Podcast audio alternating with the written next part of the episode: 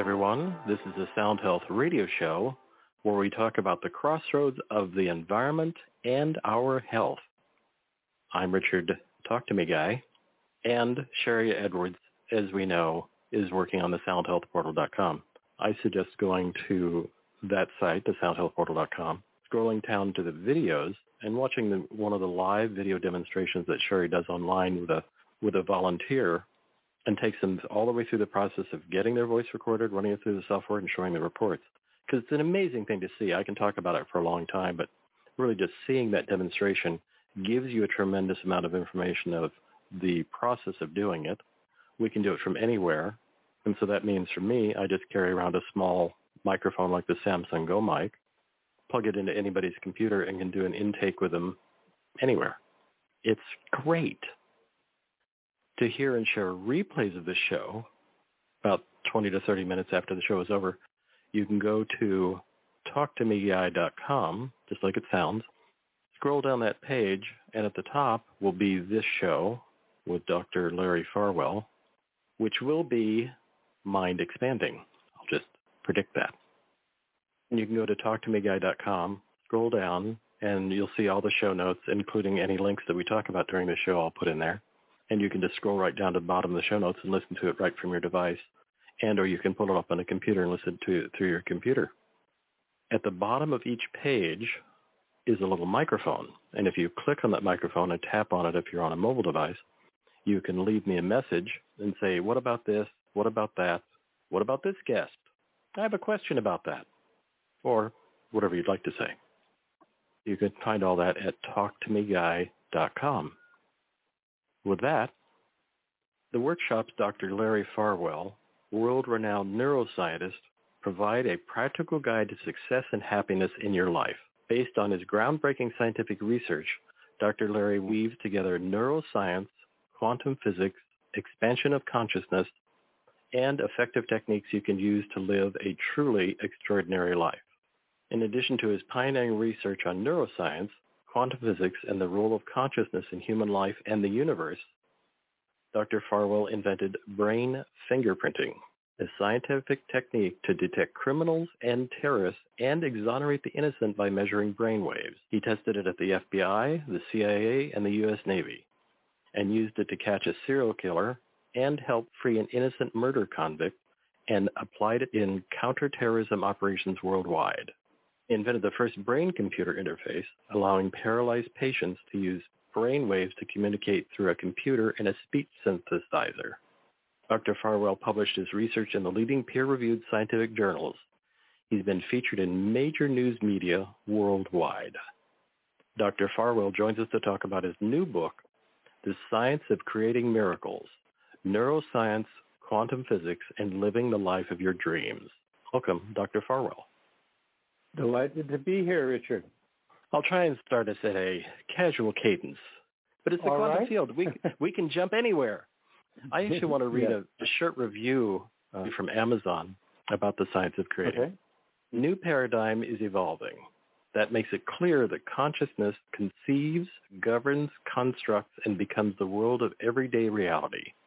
This book explains the mechanics and gives you access to how to intention organizes its own fulfillment by Deepak Chopra.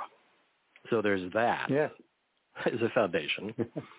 And I, and I want to start in a slightly not odd place, but this will flow.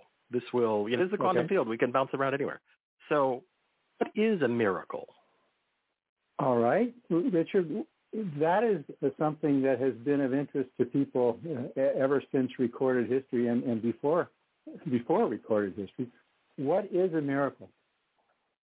Well, it has traditionally been thought that a miracle is something that goes beyond or outside or contradicts the usual laws of physics.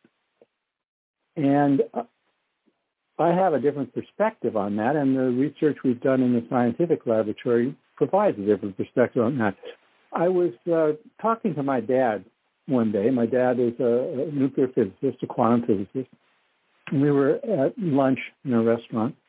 And I said, hey, Dad, anything is possible. He said, yes, uh, yes, you're quite right. Uh, any imaginable configuration of quantum particle wave phenomena which is what the universe, the events in the universe consist of. Any, any of those is possible. I said, for example, it, it's possible that all of the elementary particles that make up your body and mine and enough air to breathe would tunnel from here to the other side of the moon. And tunneling is a known phenomenon in quantum mechanics that really does take place. And we'd carry on this conversation on the other side of the moon. And he said, well, yes, in fact, Dr. actually, he didn't call me Dr. Larry. Yes, in fact, Larry, that, that, is the, that is the case. And he pulled out a paper napkin and he made some quick calculations. I still have the, the formula, and the math. And he calculated the probability that that would happen. Now, it was a very low probability and it didn't happen. We carried on that conversation in the restaurant. But the point is that anything, in the field of quantum mechanics, anything is possible. Some things are probable and some things are highly improbable. So a miracle is not something impossible.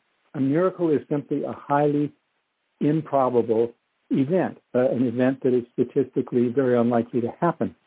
And what we proved in the scientific laboratory using the quantum physics apparatus, which I'll describe in a little more detail later, is that we can create miracles. We can consciously enliven a vibration in the, the conscious unified field, which is what vibrates into the particle wave phenomena that make up the world we can create miracles. We can create improbable events uh, using our consciousness. I I'm going to jump because this just seems appropriate at this at this time as an example of that. A slightly even bigger event, I would say. It, it was miraculous.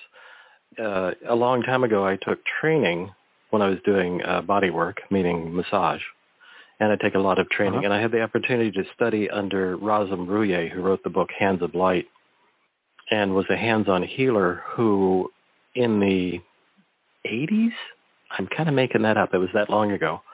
Was actually researched at Stanford. She was doing having such amazing results on healing people. Not a word we like to use because that's very tricky. That's a tricky mm-hmm. area, but she was healing people. And they researched her, you know, they put every kind of instrument they could on her to try and have the like, aha, there it is. That's the frequency. There's the thing. And they could never figure it out. And it was a long study. It was a, you know, uh-huh. it had a lot of information and everything. And when I was taking the class with her, she would, let's say somebody had a, a growth. I'll just say a benign growth. And she would mm-hmm put her hands on there, and she would go into a slightly altered state. She could talk a little, but not very much, and build up a mm-hmm. tremendous mm-hmm. amount of heater in her body to the point of really like fiercely sweating until she felt something, I'll say clear. That's not maybe the right word, but you know, mm-hmm. some sort of effect. And observed it, you know, time after time, and a number of the people that were in the class are people who had had conditions that she helped clear. Mm-hmm. And and I always thought that she was doing something in the quantum field or some kind of not mystical per se, but an act where she took what you're talking about today and jumped the quantum field so far that she could not only get into creating miracles herself, but creating miracles in another person. Yeah. Which I thought was mirac- uh, truly miraculous. I mean, I think creating miracles in general are great and amazing.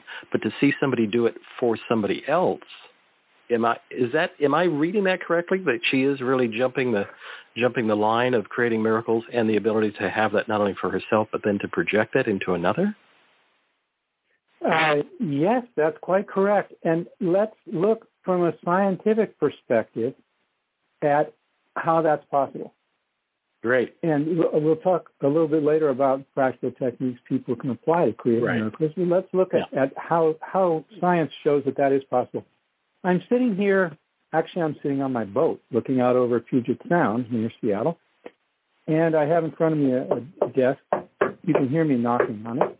Mm-hmm. This appears to be um, solid and brown to me and, and very well defined. Now, if you look closer at it, you will see that it, it's uh, mostly empty space and it has molecules moving around very, very quickly. And if you look within the molecules, you will see atoms. If you look deeper into the atoms, you'll see elementary particles, uh, protons, neutrons, electrons. If you examine those more closely, you'll see quarks. If you if you go within the quarks down to the, the level of string theory, you'll see vibrating string. Uh, and so what appears to me to be a solid desk here is actually simply a pattern of vibrating strings. Now, what is vibrating? What is vibrating is the unified field. And Einstein coined the word unified field theory to describe that universal field that vibrates into all of the quantum particle wave phenomena that we see in the universe. Now, all of the great spiritual traditions tell us that that unified field that gives rise to the physical creation is the same as that inner field of pure consciousness that is the essence of human life. It's the essential constituent of who we are, the I, the self, the subject. Our own consciousness is the thing which we have throughout our life. And if it, if it, if it turns out that that is the same as this unified field from which creation springs, then it stands to reason that we could create a vibratory influence on the level of our own consciousness, and that would create an effect in creation. And that is what uh, your your uh, friend was doing, and that is also we we decided to test that in a scientific laboratory, and we've all had experiences where that seem miraculous. For example, you you think, oh, I really like to hear from Joe. The phone rings just in, and it's Joe but you don't know the probability that would have happened anyway. So it's not really a scientific experiment. We do, however, know the probability distribution of alpha particle emission by plutonium. Plutonium, as you probably know, is one of the major ingredients of an atomic bomb, and my dad was one of the people who developed that originally. And we know we know very precisely what what the probability distribution is of alpha particle emission by plutonium. So we decided to set up an experiment where we'd see if we could shift that probability distribution. And the short answer is that we could, and other people could, especially people with a high level of consciousness. Now, if we can shift the probability distribution of a quantum mechanical event, what that means is we can create miracles because the whole universe consists of quantum mechanical events that take place according to the laws of probability if we can shift that probability, we can create anything. I mean, we could literally, with a high enough level of consciousness, uh, create, as I was talking to my dad, where, where we went to the other side of the moon. So what your, your friend is doing is to tune into consciousness, tune into the conscious unified field on the level of her own consciousness to set up a vibratory influence in the conscious unified field. Now that conscious unified field is the basis of all of creation within your body, within my body, within the, the, the galaxies and the stars everywhere. And so by setting up a vibration of healing, of harmony, of orderliness, of clarity, of health within her own consciousness, she was able to enliven that vibratory influence. And remember, the whole universe comes down to just patterns of vibration in a conscious unified field. And we're not talking woo-woo here, we're talking physics. She, she is able to create a vibratory influence that harmonizes what is going on not only within her own body and in her immediate environment, but in the body of someone else. So it, it, it actually is a, a, a, phenomenon that has a scientific foundation to it. The wow. I'll have to re- listen, to, listen to the replay and chart that out. Uh, that was amazing. Thank you. And I, uh-huh. I observed in her one of the things that I then years later meeting people who were long-term meditators or as we discussed a little bit backstage, somebody like Ammachi who gives darshan a blessing to people. Mm-hmm. Yeah. Is that the one thing that I had a lot of respect for Rosalyn and I thought she was an amazing healer, but she hadn't gotten quite to the point of just being able to do it she she could mass it all up and she could heal somebody. However, the part that I think she the little step that she didn't get to yet was it for her it was a massive amount of chi that she had to put into it to make that event occur in her process. Yeah. She was really fiercely sweating and pumping massive amounts of energy to whatever. Yeah. But she, that's how she was doing it. Versus the ability I believe that what you're talking about is you can get to a point of just doing it more casually, more without having to, you step into the quantum field and you make that event occur. You don't chi it up. Does that make sense? Yeah. It makes perfect sense, Richard. And the level of power in our thoughts, in our vision, depends on the degree to which they are attuned to and, and encompassing and founded in the conscious unified field. So all the time we're creating little miracles and everything we do we have some intention. I have an intention for my hand to move up rather than down and my hand moves up and, and so on. Uh, when the more in tune you are with the conscious unified field, the more powerful that influence is. So if you're completely in tune with the conscious unified field, you can function on a very, very subtle, quiet, effortless level. If you're somewhat in tune, and she was dramatically in tune with the conscious unified field, it, it, it takes more effort. The closer you are to your own being, to your own unbounded consciousness, the more effortlessly it flows. And she was obviously very, very close and, and still at the point where it, where it took quite a lot of doing. As you become more and more in tune with that unbounded field that creates the whole universe, you, you can do less and less and less, more and more effortless level, and create a bigger effect. And that's one of the things that that sometimes people don't understand about about attempting to transform their lives is that actually trying harder is not the way it happens. The way you tune into your yourself, to your own consciousness, is on the level of letting go, on the level of quietness, not on the level of pushing hard. Oh, so it's more of a Mm, it's almost when I've done some sort of practices like Tai Chi or something, there's a point at which you move mm-hmm. into that sort of field of what I would call still point. That's popular in some communities using that term. And you read a, yes. reach what I call the quiet place, where it's just quiet. Yes, exactly. And it's like, wow, it's so quiet in here. I can't believe how quiet it is. And it's a little spooky the first time you bump into it because you're sort of like, am I breathing? Am I okay? What's going on? I'm not having a thought. And it's an amazing thing. And is that sort of the step yeah. to getting closer to that conscious unified field? Once the quieter we get yeah, in a certain way? Yes, yes, it is. And you experience that, of course, in, in techniques like transcendental meditation, which open your awareness to that uh, unbounded inner inner uh, consciousness. You mentioned Tai Chi. Uh, uh, I also have a black belt in Kung Fu, and one of the things that I, I taught Kung Fu for many years. And one of the things that I've noticed about all the really good kung fu fighters is that while the feet and hands and fists are flying, they're able to keep their awareness very, very quiet. That keeps you very aware of what's what's going on, so you, you know what your opponent's going to do before your opponent does it. And yes, that's exactly it. The, the, the experience you've been describing is the, is the key to harnessing the power of the conscious unified field. It's interesting you would talk about kung fu because I'm a fan of uh, Bruce Lee's and watched yeah. and and have done work with a lot a number of body work of um, martial artists in different forms doing body work. And it yeah. is interesting when you watch somebody such as himself in be in that fight mode where he would come to alert and yes he was all muscular, but he was all muscular. That was never going to go away. I mean mm-hmm. he would he would really be like a tiger in the jungle where they're totally in that moment cranking everything up to be aware. Yes, they're preparing for battle, yeah. but there is that moment of like, I am here now and I hear everything. Um, yes, aware or, and yet or feel. and yet quiet. Mm-hmm. mm-hmm. Yeah, yeah, exactly. It's an amazing thing to observe. There is a famous, uh, there is a film made about a blind swordsman who was actually an allegorical story, a true story. Mm-hmm. And he was mm-hmm. a samurai.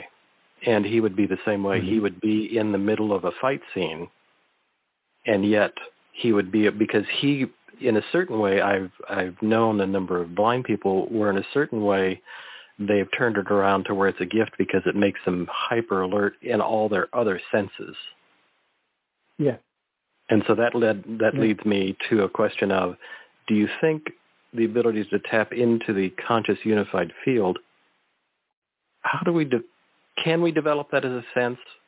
And I already know you're going to say yes. And my question is, how do we, how do we become more aware of that without meditating for hours every day? Well, first of all, med- meditating maybe not for hours, but for minutes every day is, is very useful. Uh-huh. And one of the things you'll find in, in my book, Science of Creating Miracles, which has become a, a number one bestseller, is a little plug for that there, mm-hmm. is that uh, there are specific techniques that I outline there and that I teach in my workshops to experientially get to the conscious unified field and bring it into your life. It's not something that that talking about it is going to produce. But uh-huh. let let me give you an example of something that people can can do uh, can do on the, on their own uh, at, at, home, and this is also outlined in my book. Uh, and in order to do that, I'd like to talk a little bit about how the brain learns, because the brain is what we use to access the conscious unified field. Say you're crawling around, you're two years old, you're crawling around on the kitchen floor. You touch the leg of the, of the chair, you touch the floor, you touch the wall. None of that really makes much of an impression. You put your hand on the hot stove and you have an aha experience. Aha, whoa, okay. Something something's happening here. Something has got my attention. There's there's something to be learned here. Now, one of the things that I've studied as a neuroscientist is something which is called a memory and encoding related multifaceted electroencephalographic response. And wow. R, the, the, acronym is MERMER. It's an aha experience. Ah, okay. Now, when you have an aha experience, your brain is opened up for reprogramming because, okay, I just touched the hot stove. This, I, this is information that's going to be useful to me. Your brain is opened up for reprogramming so you have this aha experience, and now, now you know, okay, I, have I've incorporated something into my functioning about the what happens when you touch a hot stove. So very often throughout life, we, we have experiences that are, are, I call them MERMER moments, because uh, I don't want to say memory and coding related multifaceted electroencephalographic response moments. and and those are aha experiences. And often that can come from a negative experience. Somebody says something that that uh, makes you makes you angry, or or or, or, or upset, or afraid, or something. Something comes along that is that really gets your attention, and let's say it happens in a negative way. Now, often we try to avoid those experiences, but actually you can take advantage of the way that the brain learns to transmute that experience. Now, uh, by transmute, I'm talking about transmutation, which actually goes beyond transformation. Uh, there's a lot of talk in personal development circles these days about transformation, which is a very valuable phenomenon. You can transform, that is, change the form of, transform your thinking, your beliefs, your attitudes, uh, your emotions, now, transmutation is transmuting. It goes beyond transformation. It's it's creating a shift in the one who's, who's creating those thoughts and emotions. It, it's creating a shift on the level of your being. It comes from alchemy, where they would transmute, or they would attempt to transmute base metals, uh, base metals into gold. You could have a statue made of lead, and you transform the shape. It's a different shape, but it's still lead. Transmutation would be, would be shifting what that statue is made of. So transmutation taking place on the level of consciousness is a shift in your, your being. Now, getting back to this, this aha moment, we carry, a, we carry around within ourselves an internal blueprint how valuable we are, how safe we are, how powerful we are. And we create that resonant frequency. It's like if you pluck a guitar string, it will resonate at a particular resonant frequency we we resonate uh, that internal blueprint that we're only 75% valuable and 64% uh, safe and 55% powerful, whereas the reality is we're 100% safe, valuable, and powerful. That's the real blueprint. That's who we are on the level of the conscious unified field. So we've been creating in our lives experiences that that show us that that that uh, resonate with our less than full blueprint now, let's look at taking advantage of how the brain learns to create a shift in that. When you have this aha moment, when you have a MERMER moment, when something really triggers you, instead of thinking, oh my gosh, this is something terrible or this is something to be avoided, remember, your brain is open for reprogramming when, when you have a MERMER moment like that, when you have an aha moment. So instead of reacting or you know, shooting the messenger, you can use that as what I would call a transmutation trigger. Use it as a trigger to tune into, get a feeling for, get a sense of, oh yeah, who is the real me? Who is the real I? Who is the real Richard? Uh, who is the real Dr. Larry? Who, who, uh, uh, what does it feel like to be with, with my inner reality that I'm 100% safe, 100% valuable, 100% powerful? The experience, not just the words feeling what it's like on the that quiet, that inner silence that you and I have been talking about. Tune into that within yourself. And then what happens is it turns those negative triggering experiences upside down on their head so that they're actually an opportunity for transmutation, for evolution, rather than something to be avoided. So you'll start to get a little smile around your, your lips when something comes along that really triggers you, somebody says something nasty or does something that you'd normally find upsetting, you'll start thinking, aha, this is an opportunity. Thank you, the messenger. I'm not going to shoot the messenger. I thank the messenger. This is an opportunity for transmutation. This is an opportunity to tune into who I really am and start to express my full blueprint, 100% safe, 100% valuable, 100% powerful. Sign me up. I, love all of that. That's when I was doing terrestrial radio in the 90s. I had interviewed Bruce Lipton when he wrote his first book. Down through the years, I kept bumping into him at events, and we'd follow up the conversation. And he was the one that introduced me from a different perspective, kind of. I have a term, our cells are listening. And he was yeah. the one that explained to me that our entire cells really have antenna on them and they're receptor sites for specific hormones and they want to take the horm- they only want to take the hormone they want to take and that's that. But our cells really are giant and have antennas on them and they're receptive to information. And he then, as yeah. he evolved in his own learning and thinking, began to move into, oh, it's not just hormones, it's what our environment says to us and tells us and warns us about. And he was really expanding that to more of a consciousness position so that when we keep telling ourselves we're not good enough, they're listening going, oh, we should just go over here in the corner and not do that. So I think it's yeah. phenomenal to hear what you're saying is that we can alter that inner blueprint. Whatever the point of origin of that blueprint, we can take the little special eraser and change that and go, no, that goes over here now. That is, that's yeah. awesome. That's awesome. Yes. And that, that alteration, that transmutation takes place on the level of reality, not wishful thinking. It takes place on the level of tuning into who you truly are. Because the reality of who you truly are, who I am, who we all are, is that unbounded conscious. Is you are the conscious unified field. You you are that that reality that gives rise to uh, all of all of creation. And tuning in, having that inner experience, it, it uh, automatically enlivens in you the realization, oh yes, and the experience, oh yes, I am 100% valuable, 100% powerful, um, 100% safe. And though these things that seem to be a threat to that really, really aren't. And yes, you can create that shift. And I'm going to jump here for a moment back to a, a sort of a reference point in everything we're talking about, because I okay. think this fits in. Would you talk for a moment about the double slit experiment? Because that that seems okay. very much as an example of consciousness, targeted consciousness.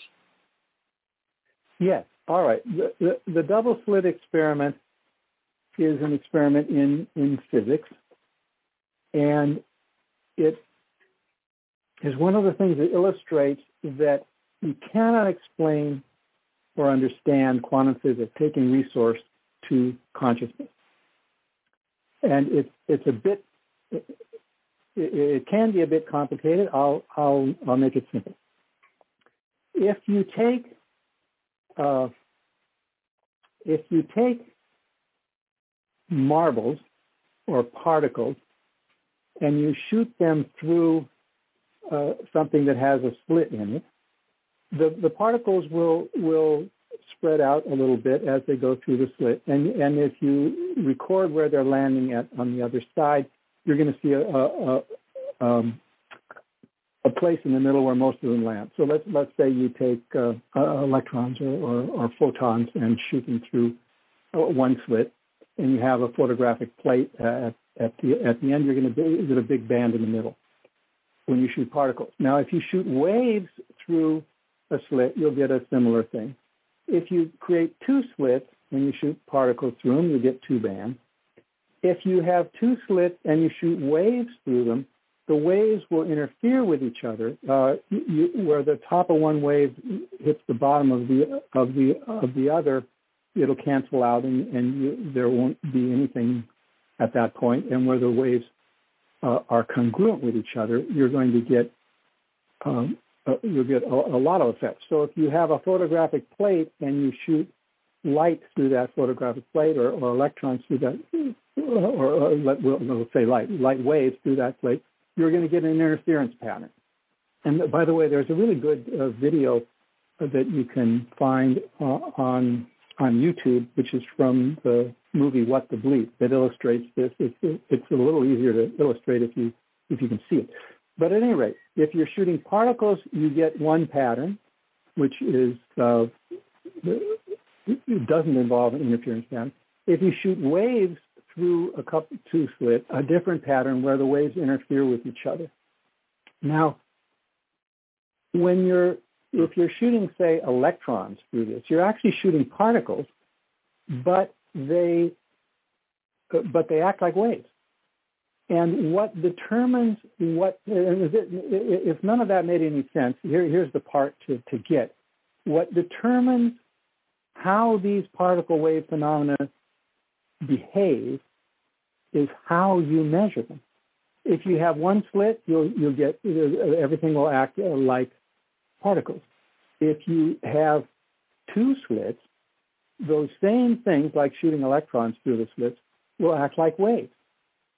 And the, the, the point at which the particles or waves appear is the point at which you measure them. So for example, you can set up an experiment where you're measuring light that comes from a, a very strong light source, a, a quasar, on the other side of a galaxy. And 10 million years ago, it either went on both sides of an intervening galaxy and came here, or it only went on one side. And if it goes only on one side, it acts like a particle. If it goes on both sides, it interferes with itself and acts like a wave. We can set up a measuring apparatus which will, depending on how we measure it, it'll either show up as a particle or a wave. And that's and what that means is that by how we measure now, 10 million years ago when this light went by the intervening galaxy, it either acted like a particle or acted like a wave. The point is that until you make a measurement, all that's there is abstract probability distributions. There aren't mm. particles, there aren't waves. The physical universe doesn't have any of the qualities of, of physicalness, of, of, of mass, of spin, of charge, until you make the measurement, until consciousness comes along and says, okay, now we measure this. At that point, the infinite probability distribution collapses into an event. And the double slit experiment was one of the first times that we one of the first times that physics showed that. I recall when I was uh, when I was 12 years old, we were in we were in Denmark, and uh, there it's common to have uh, candles on the Christmas tree, where it was at that time. And my dad gave my mom a scarf for Christmas. And if you look at the candles without the scarf, it, it, you, you see one bright spot for each candle. And I held up the scarf, and I saw if you look at the candles through the scarf, you see this multi, uh, each candle multiplies and, and becomes, it's basically you're seeing an interference pattern. It's like many candles. The waves are interfering with themselves. And my dad got all excited about this and he said, yeah, it's just like the double slit experiment where how you look at the light when you when you see it determines whether it acts like a particle and just goes straight to you or acts like waves and, and, and the candles multiply into this beautiful array of of, of many candles when you're looking at them through the scarf. So the, the point of all that is this, that when we make an observation, when consciousness enters the scene, that is when the qualities of matter appear. And if none of that stuff that I was talking about with the, the double slit experiment made any sense, you can still get that point that when we make the observation, when consciousness enters the scene, that's when these infinite probability distributions that are out there in the universe collapse into an event that has the physical qualities that things have. And that is why we can create miracles, because we have a choice. What we showed in our experiment, which goes beyond the, the double slit experiment, what we showed in the conscious unified field experiment is that not only does do the qualities of the physical universe arise when we make the observation, but we have a choice as to which qualities are going to arise. We have a choice as to how we're going to collapse these probability distributions into the physical universe that we're creating in our environment. So in a very real sense, we create the physical universe that surrounds us. We create our lives. And if you go to the latest book that came out last week or the or the scriptures from two or five or ten thousand years ago, they'll all say the way you create your life is you have an inner vision on the level of your consciousness and you enliven nature in that inner vision, and then it shows up in your environment. Well, what we showed in the conscious unified field experiment, to which the, the double slit experiment was really a precursor, what we showed is that, in fact, the way things really work. All the wise people you've had on, on your show and, and who've been saying these same things that we create our world through our consciousness from within throughout the ages, people have been saying that. It turns out they're right, and it turns out that we showed that in the scientific laboratory blows my mind to hear it talked about from such a very articulate scientific perspective. That's the that's one of the exciting things for me is this the way you talk about it. Yeah, I think there's another side of you that's can easily talk spirituality, but that's a different show. But I just think it's really yeah. cool after having spent decades myself being very interested in this arena but to hear you talk about it because you're actually explaining it. You're actually saying, "Oh yeah, no, here's the reason why. This is how this works. It's a it's a thing." Mm-hmm. Um, and the ancients did it for thousands of years, and we're just like, "Wait, no, this we can prove this now." Therefore, it exists. It's that kind of weird thing where we have that we can prove it, therefore it exists. But until we could prove it, it didn't exist. It was sort of like the research with Rosalyn Bruyere. She couldn't possibly be doing this. Wait, she did it again. Um, so I, I love the I love the yeah. science behind it. It's really exciting. Yeah. Um, I want to jump again slightly to okay. this section in your book where you talk about the back to what you were talking about the MERMER experiments. The ability to begin. Where do we? Where should we start? I guess is what I have to ask. Is like, where do we start this? How do we begin? Do we have little baby steps of we find a thing and we make an example? And how do we begin to expand our consciousness uh, and be aware that we have this capacity? Where do we find that point or how do we hone it or all those kinds of things? I mean i know your your workshops do it and your book does it. Yeah. The book has a tremendous yeah. i recommend the book highly because there's just a boatload of really cool information in here. But how do we what's where do we you know after we hang up on the call where do we mm-hmm. start i guess? Okay okay excellent. Well uh, as you mentioned uh, i go through a lot of this in, in my workshops and the important thing to understand is that this is an experiential process. So what we're what we have to describe it is a, a, a linear progression of words the experience itself is a holographic experience, a multifaceted holographic experience that you have as a whole. So we're limited somewhat by language and what we can say about it. And in the workshops, we go into specific techniques that um, guide you to that experience. And quite a lot of that is in the book as well, in Science Creating uh, As to where your listeners can begin uh, immediately after this call, I would suggest uh, what I was talking about a few minutes ago with what I call transmutation trigger. And that is an experience comes along. Somebody says or does something that uh, that triggers you, that upsets you. And by the way, when that happens, it means that there was something in you that resonated with it. and this is what we want to transmute. For example, if somebody came along actually, I don't know what color your hair is, but if somebody came along and said, you have the ugliest red hair I've ever seen, assuming your hair is not red, hmm. uh, that wouldn't trigger you at all. It's like, okay, somebody doesn't have very good color perception. But if somebody says something that does in fact trigger you, it means there's something, it, it gives you some information. So, oh, okay, there's something that I may have a bit of an issue about. So let's talk about these MERMER experiences, these triggering experiences where someone does or says something that, that really gets to, all right, that creates an aha moment. That creates a MERMER moment. Now, the good thing about that is that you don't have to go into reactive mode. You don't have to shoot the messenger. You don't have to punish the messenger. You don't have to, to try and, all right, you know, make sure you never do that again you can thank messenger. Okay, thank you, Mr. Messenger. You've given me some information. I have something within myself that that is something I could look at. But more importantly, you can use that now. The brain is open for reprogramming. You have this MERMER moment. You can experientially tune into, okay, what's the reality here? Who am I really? Get an inner feeling, not a not a words, but an inner sense of, oh, okay, yeah, I can feel that quiet space within myself, 100% safe, 100% valuable, 100% powerful, quiet, clear, expanded, the real me. Tuning into that experience, using that trigger, springboard to spring within yourself, gives you power over that and gives you uh, an experience of who you really are and creates that resonance in your nervous system. The tracks in our nervous system, the patterns in our nervous system that we use become strengthened.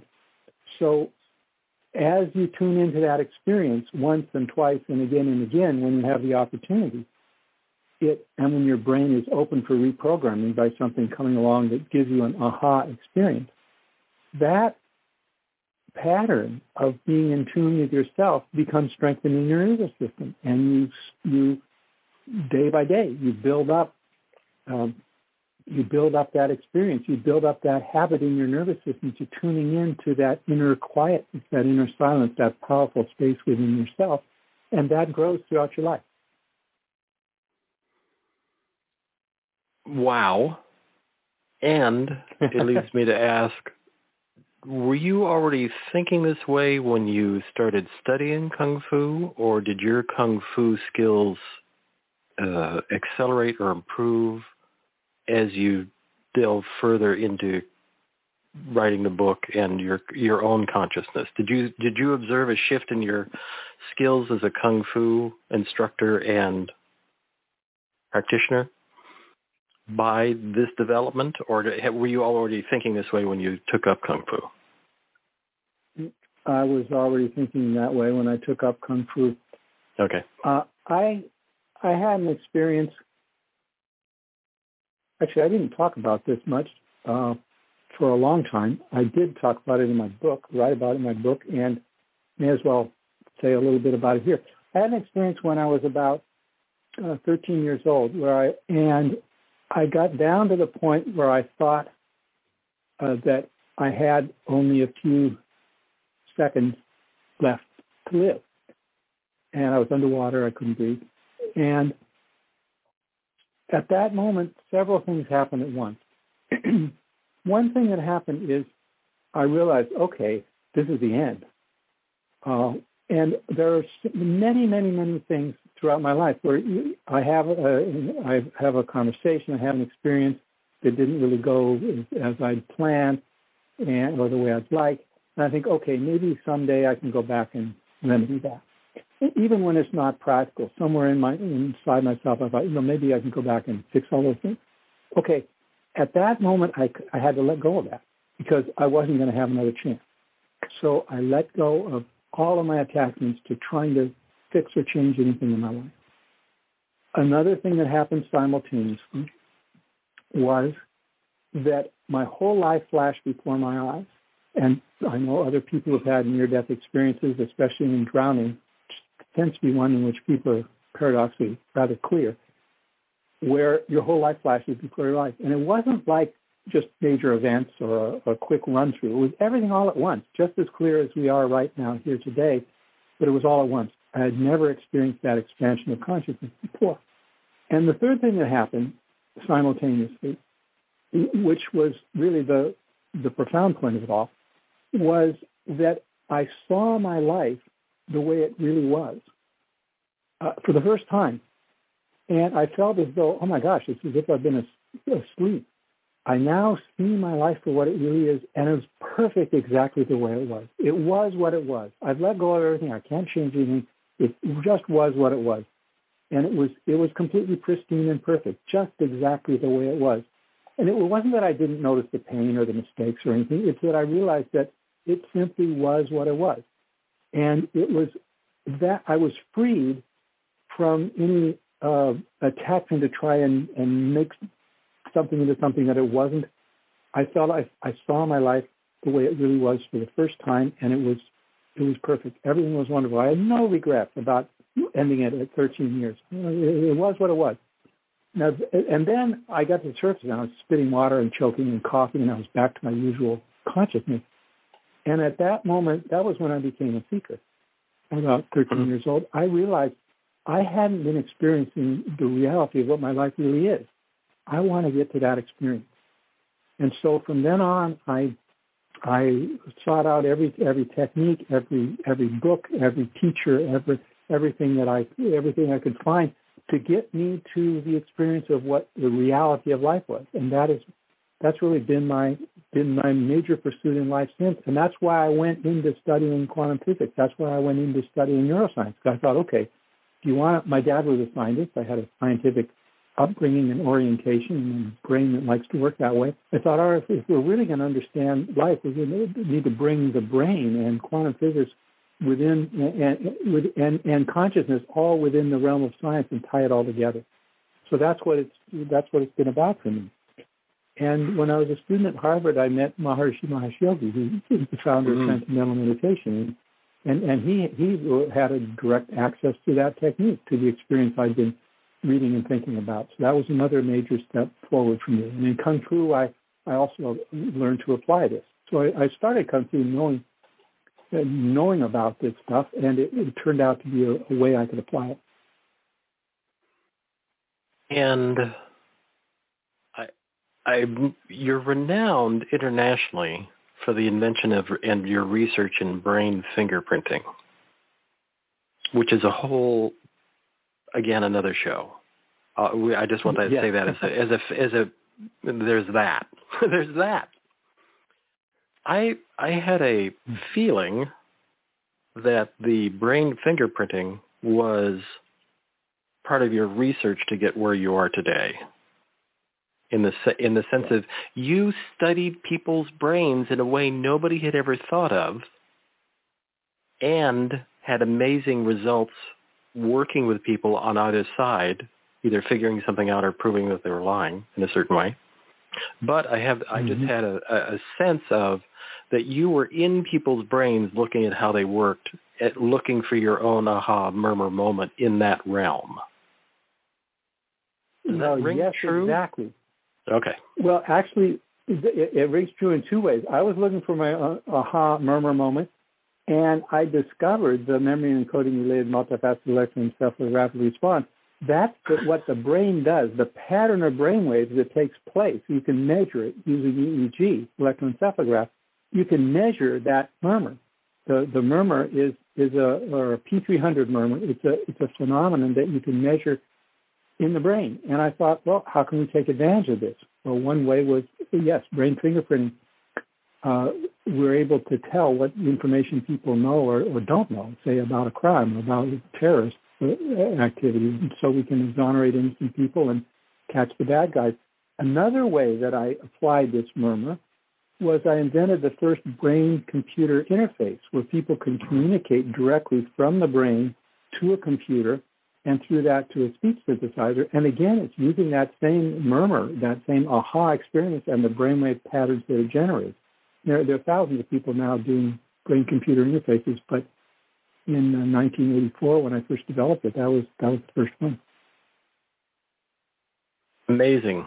And so you've been, you're a research monster. And I mean that in the best of ways.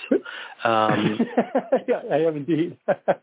you yeah. know, from 13, from your, you know, bumping into that fractal, you you led to a life of research of like trying to figure out the like what happened there. What is that? How does that work? Yeah. I, I think it's just an amazing idea that your, your life work has really been leading you to where you are now in terms of creating yeah. the, this course and these, you know, creating miracles, science of creating miracles book. So just that's my overview uh, in the time that I researched and I watched what you're doing is, wow, dude, that's amazing. um, because you, it's really brought you to where you are now, to where you're able to express it to others in a way and get them to go, wait, you can do this too. It's not just me. I'm special, but not that special. Not really, but you, you know. yeah, yeah, I get it. Yeah. Well, the the, the research that I did uh, with my dad, uh, uh, it was in the 90s, and I published my first book, which is very uh, highly scientifically technical one, about it in 2001. And then I spent the last 20 years developing practical techniques so that people could apply this in their lives. The, the response that I got to, to my first book and when we published the research in the journals initially was, well, yeah, this is all very good, but you know, what use is this to me? And I've spent the last 20 years developing these techniques to, to apply the science of creating miracles to create miracles in your life. And that's what my, my current book, Science of Creating Miracles, is all about. And yes, that's, that's been the, in the course of my life. Wow. And do you think there was a choice point when you jumped into the into the quantum field or into your morphogenic field that is who you are today? And do you went a particular direction? Do you think that you're you're you seem like a shi- I mean you are a shining example of this is a phrase from your book using your cosmic quantum computer. You you were like the shining example. You're the poster child for look at this. I'm here now because of that. Is that? I think, I think that is accurate. I mean, I think that's accurate. Uh, I think it's accurate for all of us. I yes, I when I really first became uh, a seeker and, and set out to to understand and then take advantage of and be able to uh, communicate to other people what life is about and how we create our life, that really gave the direction that my life has taken, and that is that ultimately brought me to that started me on the trajectory that got me to where I am today. Wow, that's amazing. Um, because it's just the idea of following your path. I mean, it seems in a certain way like you had a path and you followed it, or you created it, or I'm not sure which. Yes. Well, well, actually, both of those. Uh, the, know, in, in the quantum world, they can simultaneously be true, and they both are. Whoa. Physicists, they always get to that point of like, oh man, I don't know, it's murky out there, but I like it. it's always exci- it's always exciting because it, it's the potential. It, it brings me back to why I studied with Rosa Bruyere of yeah. wow, that's amazing. Look at her do that. How's she doing that? Why is she doing that? Why is she working so hard at it? All those kinds of questions from watching someone do this amazing thing, but seeming mm-hmm. like it was really stressful on her system. I, I chose not to follow that because I just thought down the road that was going to be really deleterious to her physical body because she put so mm-hmm. much of her into it. So the idea of the yeah. kind of work you're talking about is very appealing because you can do it gracefully and easily because you step into the morphogenic field that allows that to happen or creates yeah. that, one of those. Yeah, exactly. Wow. And it's really it's really interesting. Allows that to happen and creates that again are two sides of the same coin because when on that level of silence, allowing something to happen and creating it really are the same thing. Again, you have the, the paradox of quantum mechanics. You know, the paradox of the universe really that that unbounded silence within all of us is what creates all of the dynamic activity and all of the things in, in our environment and within ourselves. Wow.